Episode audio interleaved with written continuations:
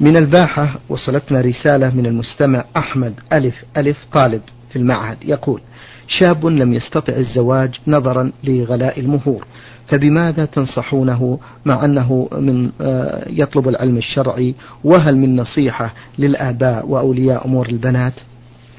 بسم الله الرحمن الرحيم. الحمد لله رب العالمين وأصلي وأسلم على نبينا محمد وعلى آله وأصحابه ومن تبعهم بإحسان إلى يوم الدين. آه، أنصح هذا الشاب بما أرشد إليه النبي صلى الله عليه وعلى آله وصحبه وسلم حيث قال يا معشر الشباب من استطاع منكم الباءة فليتزوج فإنه أغض للبصر وأحسن للفرج ومن لم يستطع فعليه بالصوم فإنه له وجاء. هكذا أرشد النبي صلى الله عليه وعلى آله وسلم الشباب. وآمرهم بأن يصبروا وأن يستعفوا ليغنيهم الله عز وجل. كما قال الله تعالى وليستعفف الذين لا يجدون نكاحا حتى يغنيهم الله من فضله. وفي الحديث ثلاثة حق على الله عونهم وذكر منهم المتزوج يريد العفاف. أما نصيحتنا لأولياء الأمور فإننا نذكرهم الله عز وجل نذك فإننا نذكرهم الله عز وجل في من ولاهم الله عليه من النساء. نذكرهم أن يتقوا الله تعالى فيهن. نذكرهم أن يزوجوهن من يرضى دينه وخلقه. بقول النبي صلى الله عليه وعلى آله وسلم إذا أتاكم من ترضون دينه وخلقه فأنكحوه إلا تفعلوه تكن فتنة في الأرض وفساد كبير. نذكرهم بأن المقصود بالنكاح ليس جمع المال لا للزوجة ولا لأهلها. المقصود بالنكاح هو إعفاف كل من الزوجين. بتحصين الفرج وغض البصر. المقصود بالنكاح أن, يرزق أن يجعل الله بينهما أي بين الزوجين ولدا صالحا ينتفع بحياته وينفع والديه في حياتهما وبعد مماتهما. المقصود بالنكاح دفع أسباب الشر والفتنة والفساد. المقصود بالنكاح خير كثير. لا يتسع المقام لذكره وليس المقصود بالنكاح تحصيل المال. تحصيل المال يكون بالبيع والشراء والاستئجار والتأجير وما أشبه ذلك. فليتق الله الأولياء يتق الله الأولياء في أنفسهم وفي من ولاهم الله عليه.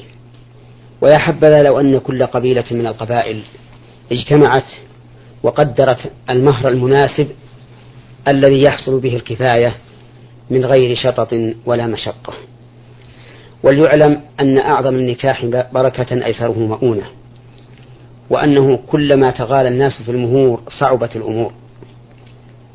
إن الرجل إذا بذل مئة ألف في صلاق وهو ميسور الحال فسوف يستدين ويستقرض ويثقل كاهله بالديون. ثم لو حصل بينه وبين الزوجة نزاع صعب عليه أن يطلقها ويفارقها إلا إذا رد إليه ماله وماله ربما يكون قد ثني وتبعثر نعم، نعم. ويشق على أهل الزوجة وعلى الزوجة أن يستعيدوه فيحصل بذلك الضرر العظيم فأقول لو اجتمع كل قبيلة اجتمع منها شرفاؤها وكبراؤها طيب. وقدروا من المهور ما تحصل به الكفاية وألزموا من يتخلف عن التزويج بغير سبب شرعي لكان في هذا خير كثير. نعم. بارك الله فيكم شيخ محمد. من خلال معالجتكم لهذا الموضوع شيخ محمد يشكون آه، بعض الأخوات من رد الخطاب الأكفاء من قبل أولياء الأمور. أيضا ما نصيحتكم لمثل هذا؟ هو نصيحتنا أن يتقي الله هؤلاء. نعم. وأن يخافوا الله عز وجل. أليسوا هم يشتهون؟ فإذا كانوا يشتهون فإن النساء يشتهين أيضا. فلماذا يمنعون المرأة مما تريد؟ وهم يعلمون مشقة ذلك عليها. كما هو مشاهد. وليعلم كل واحد أنه مسؤول أمام الله عز وجل. مسؤول عن تنفيذ قول الرسول عليه الصلاة والسلام إذا أتاكم من ترضون دينه وخلقه فأنكحوه. ومسؤول عن ولايته على هذه البنت المسكينة التي تريد الرجال كما يريدهم النساء. وربما يحصل فتنة وشر وفساد بسبب منع هؤلاء من تزويج بناتهن بناتهم بسبب منع هؤلاء من تزويج بناتهم. وليعلم أن الأب وهو أولى الأولياء إذا امتنع من تزويج ابنته كفءا في دينه وخلقه فإن لها الحق بل لأوليائها من بعده أن يزوجوها غصبا عليهم ورغما على أنفه. فإن لم يفعل الأقارب وقالوا ما لنا وللمشاكل فإن القاضي يجب عليه أن يزوجها. يجب يجب عليه وجوبا أن يزوجها إذا كان الخاطب كفءا في دينه وخلقه ورضيته المرأة. ولو سلكنا هذا المسلك لانحل في ذلك مشاكل كثيرة. نعم. بارك الله فيكم فضيلة الشيخ. هذا السائل مصري يقول الحلف بغير الله هل هو شرك؟ الحلف بغير الله شرك. لقول النبي صلى الله عليه وعلى آله وسلم من حلف بغير الله فقد كفر أو أشرك. لكنه ليس شركا أكبر أكبر مخرجا من الملة بل هو شرك أصغر. اللهم إلا أن يقع في قلب الحالف بغير الله أن منزلة هذا المحلوف به كمنزلة الله فحينئذ يكون شركا أكبر بناء على ما حصل في قلبه من هذه العقيدة. وإلا فمجرد الحلف بغير الله شرك أصغر. وقد قال النبي عليه الصلاة والسلام من كان حالفا فليحلف بالله أو ليصمت.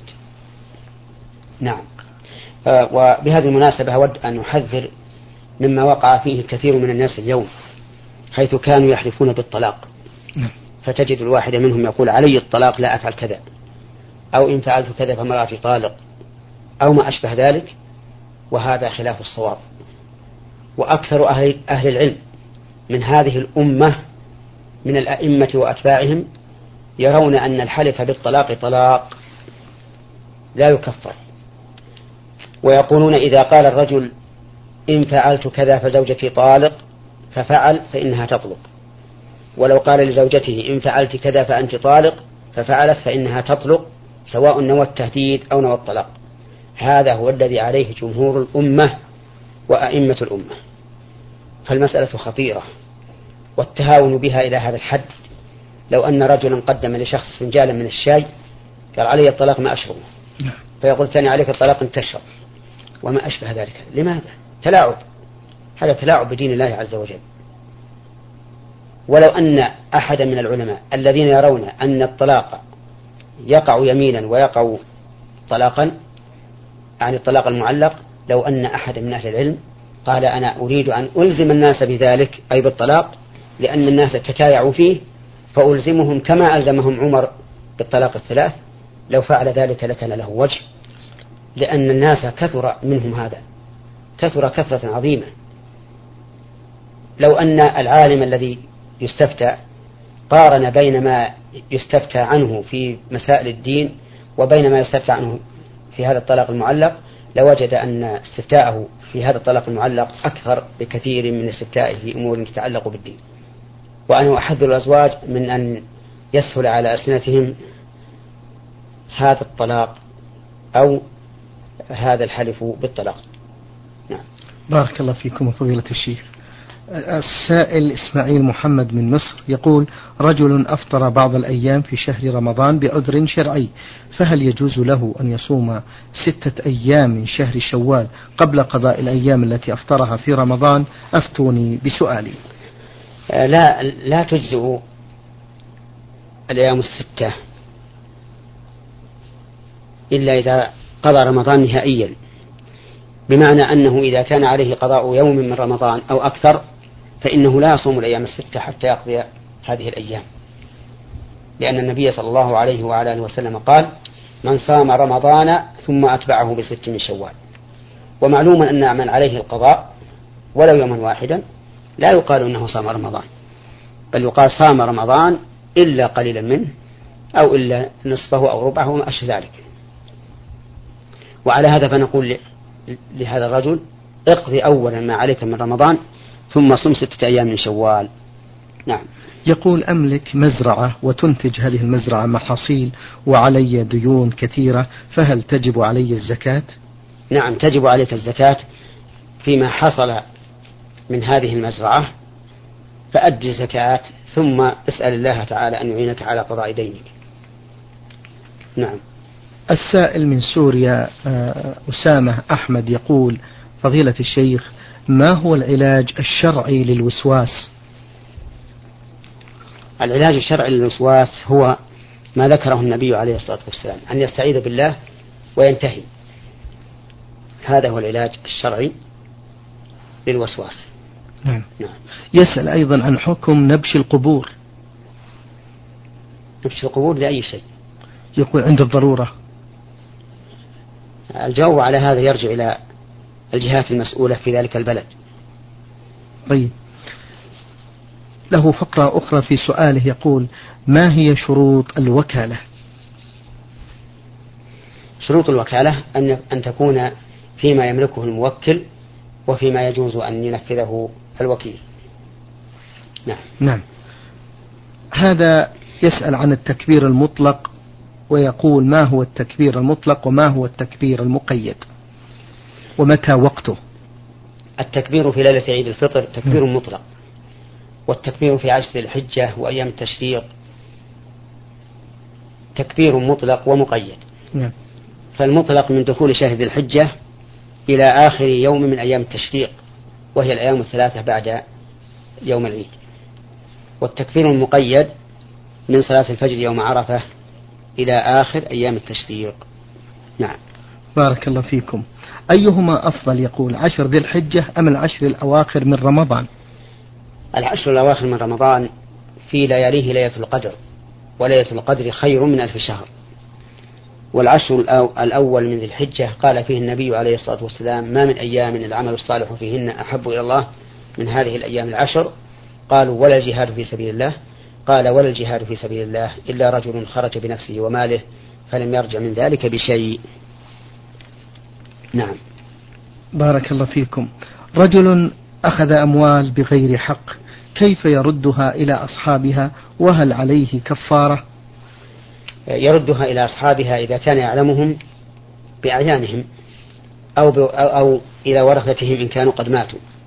وأما إذا كانوا مجهولين أو كانوا معلومين عنده ثم نسيهم فإنه يتصدق بما عنده لهم تخلصا منه لا تقربا به إلى الله وحينئذ تبرأ ذمته. نعم. هذه السائلة هاجر محمد من الرياض تقول هل يصح أن أصلي بعض الركعات لصلاة الوتر ثم أنام وأكمل ما بقي في آخر الليل أم أنه لا بد أن تكون ركعات صلاة الوتر متصلة مع بعضها؟ أفيدوني بسؤالي هذا مأجورين لا يشترط في ركعات الوتر أن تكون متتابعة بل يجوز أن يصلي بعض الوتر قبل أن ينام وبعضه إذا قام من النوم. تقول إحدى قريباتي تقول بأنها كانت تصلي الفجر في الغرفة ولمحت ظل شخص في الخارج مع أنها لم تلتفت بعينها ولا بوجهها وإنما تحركت قليلا على السجادة فهل صلاتها صحيحة وجز تقول إحدى قريباتي تقول بأنها كانت تصلي الفجر في الغرفة ولمحت ظل شخص في الخارج مع أنها لم تلتفت بعينها ولا بوجهها وإنما تحركت قليلا عن السجادة فهل صلاتها صحيحة؟ إذا كانت لم تنحرف عن عن القبلة انحرافا كثيرا فإنها لا لا تبطل صلاتها. لكن ينبغي للإنسان في صلاته أن يقبل على ربه وأن لا يلتفت إلى أحد وأن يعرض عن كل أمور الدنيا. فإن النبي صلى الله عليه وعلى آله وسلم صلى ذات يوم في خميصة فنظر إلى إلى أعلامها نظرة. فلما انصرف قال اذهبوا بخميصتي هذه إلى أبي جهم وأتوني بأنبجانية أبي جهم فإنها أي الخميصة ألهتني آنفا عن صلاتي. وفي هذا إشارة إلى أنه لا ينبغي للمصلي أن يصلي وعنده ما يشغله سواء كان متصلا به كالثوب أو منفصلا عنه نعم. بارك الله فيكم. هذه السائلة يا فضيلة الشيخ تقول الذهب المعد للاستعمال هل عليه زكاة؟ اختلف العلماء رحمهم الله في الذهب المعد للاستعمال هل فيه الزكاة أو لا والصواب أن فيه الزكاة نعم. ودليل ذلك عموم النصوص الدالة على وجوب الزكاة في الذهب والفضة من غير تفصيل ولكن لا بد أن يبلغ النصاب وهو خمسة وثمانون جراما فإن كان دون ذلك فلا زكاة فيه. نعم. بارك الله فيكم. ذهاب المرأة للطبيب للعلاج ما حكمه يا فضيلة الشيخ؟ إذا احتاجت إلى العلاج نعم. ولم يوجد إلا ذكر يعالجها فلا بأس أن يعالجها. الذكر لكنه لا يخلو بها بل لا بد أن يكون عندها محرم. لقول النبي صلى الله عليه وعلى آله وسلم لا يخلون رجل بامرأة إلا ومعها ذو محرم. نعم. بارك الله فيكم. هذه السائلة من مصر سوهاج رمزت لاسمها بجيم ميم ها تقول في بعض الأحيان تلبس المرأة قميص قميص زوجها.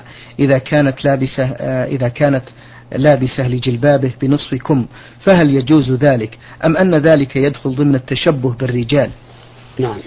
هذا يدخل ضمن التشبه بالرجال فلا يجوز للمرأة أن تلبس ثوب الرجل ولا يجوز للرجل أن يلبس ثوب المرأة لأن النبي صلى الله عليه وعلى آله وسلم لعن المتشبهين من الرجال بالنساء والمتشبهات من النساء بالرجال. وأما ما كان مشتركا بينهما مثل بعض الفنائل التي يلبسها الرجال والنساء فإنه لا بأس به أي لا بأس أن يلبسه الرجال والنساء لأنه مشترك. نعم.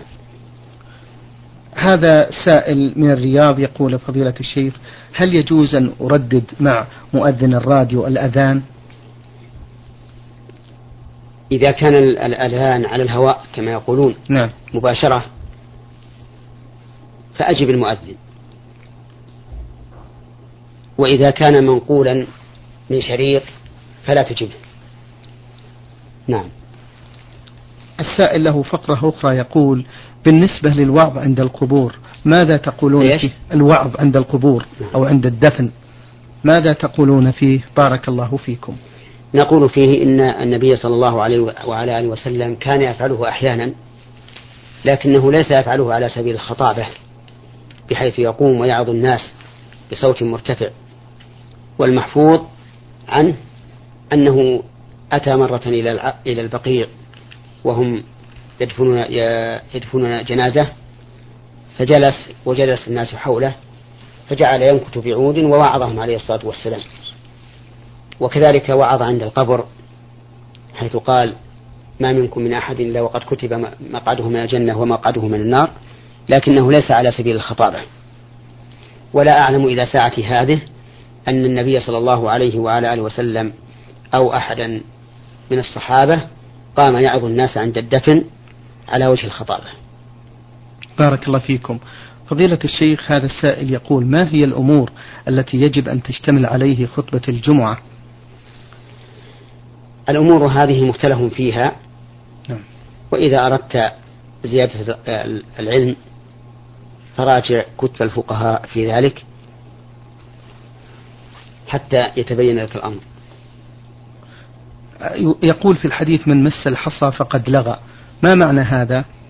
معناه أن من مس الحصى الذي هو الذي فرش به المسجد لأن مسجد النبي صلى الله عليه وعلى آله وسلم كان مفروشا بالحصى أي بالحصباء الصغار. فمن مس هذه الحصى على وجه اللعب والعبث فقد لغى ومن لغى فلا جمعة له. وهذا يدل على أن الإنسان ينبغي له حال استماع الخطبة أن يكون خاشع البدن حاضر القلب منصتا للخطيب تماما. ومثل ذلك قوله صلى الله عليه وعلى آله وسلم إذا قلت لصاحبك أنصت يوم الجمعة والإمام يخطب فقد لغوت.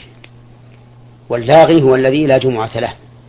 ومعنى كونه لا جمعة له أنه يحرم من أجل الجمعة لا أن جمعته تبطل.